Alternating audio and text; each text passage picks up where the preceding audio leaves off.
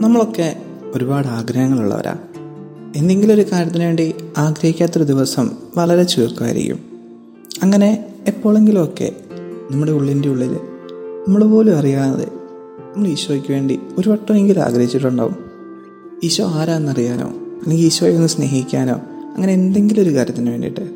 ചിലപ്പം നമ്മുടെ കൂട്ടുകാർ ഈശോയെ പറ്റി പറഞ്ഞപ്പോഴായിരിക്കാം. അല്ലെങ്കിൽ ഒരു ബൈബിൾ വാക്യം കണ്ടപ്പോഴായിരിക്കാം. അല്ലെങ്കിൽ ഒരു ആരാധന പങ്കെടുത്തപ്പോഴായിരിക്കാം. നമുക്ക് എന്തെന്നില്ലാത്തൊരാഗ്രഹം എപ്പോഴെങ്കിലുമൊക്കെ ഈശോയോട് തോന്നിയിട്ടുണ്ടാവും. പക്ഷേ ഈ ആഗ്രഹം എവിടുന്ന വന്നതെന്ന് നമ്മൾ എപ്പോഴെങ്കിലും ആലോചിച്ചിട്ടുണ്ടോ? വിസ്ത ഡാമിൻ പറയുന്നുണ്ട് അവൻ നമ്മുടെ മനസ്സിലേക്ക് വെളിച്ചം കോരി ഒഴിക്കുകയും നമ്മുടെ ആഗ്രഹത്തെ ശക്തിപ്പെടുത്തുകയും ഉത്തേജിപ്പിക്കുകയും ചെയ്യുന്നു. നമ്മുടെ ശരീരത്തിന്റെ ജീവൻ ആത്മാവായിരിക്കുന്നത് പോലെ നമ്മുടെ ആത്മാവിന്റെ ജീവൻ പരിശുദ്ധാത്മാവാണ്. അതെ നമ്മുടെ ഉള്ളിന്റെ ഉള്ളിൽ തോന്നുന്ന എല്ലാ ആഗ്രഹങ്ങളുടെ അടിസ്ഥാനം പരിശുദ്ധാത്മാവാണ്. നമ്മളെ ജീവിക്കാൻ പ്രേരിപ്പിക്കുന്നതും പരിശുദ്ധാത്മാവാണ്.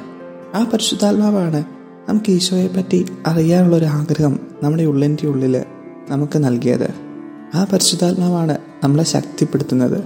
പന്തകുസ്തായിൽ സ്നേഹന്മാരെ ശക്തിപ്പെടുത്തിയ പരിശുദ്ധാത്മാവ് നമ്മളെ ഓരോരുത്തരെയും ശക്തിപ്പെടുത്താനായിട്ട് നമ്മുടെ ഉള്ളിന്റെ ഉള്ളിൽ ഇങ്ങനെ ആഗ്രഹങ്ങൾ തന്നുകൊണ്ടേ ഇരിക്കുന്നുണ്ട് ആ ആഗ്രഹങ്ങളെല്ലാം സ്വീകരിച്ച് ഈശോയെ കൂടുതൽ സ്നേഹിക്കാനും ഈശോയെ കൂടുതൽ അറിയാനും അങ്ങനെ ഈ ലോകത്തിൽ ഈശോയിന്റെ ശിഷ്യന്മാരായി തീർന്ന് ഈ ലോകത്തിൽ ഈശോയ്ക്ക് വേണ്ടി മരിച്ച് സ്വർഗത്തിൽ ഈശോയുടെ കൂടെ ആയിരിക്കാൻ നമുക്ക് ഓരോരുത്തർക്കും ശ്രമിക്കാം. അങ്ങനെ പരിശുദ്ധാത്മാവ് നൽകുന്ന ആഗ്രഹങ്ങളെ സ്വീകരിച്ച് നമുക്ക് ഓരോരുത്തർക്കും ഒരു പുതിയ ജീവിതത്തിലേക്ക് കടന്നു വരാം.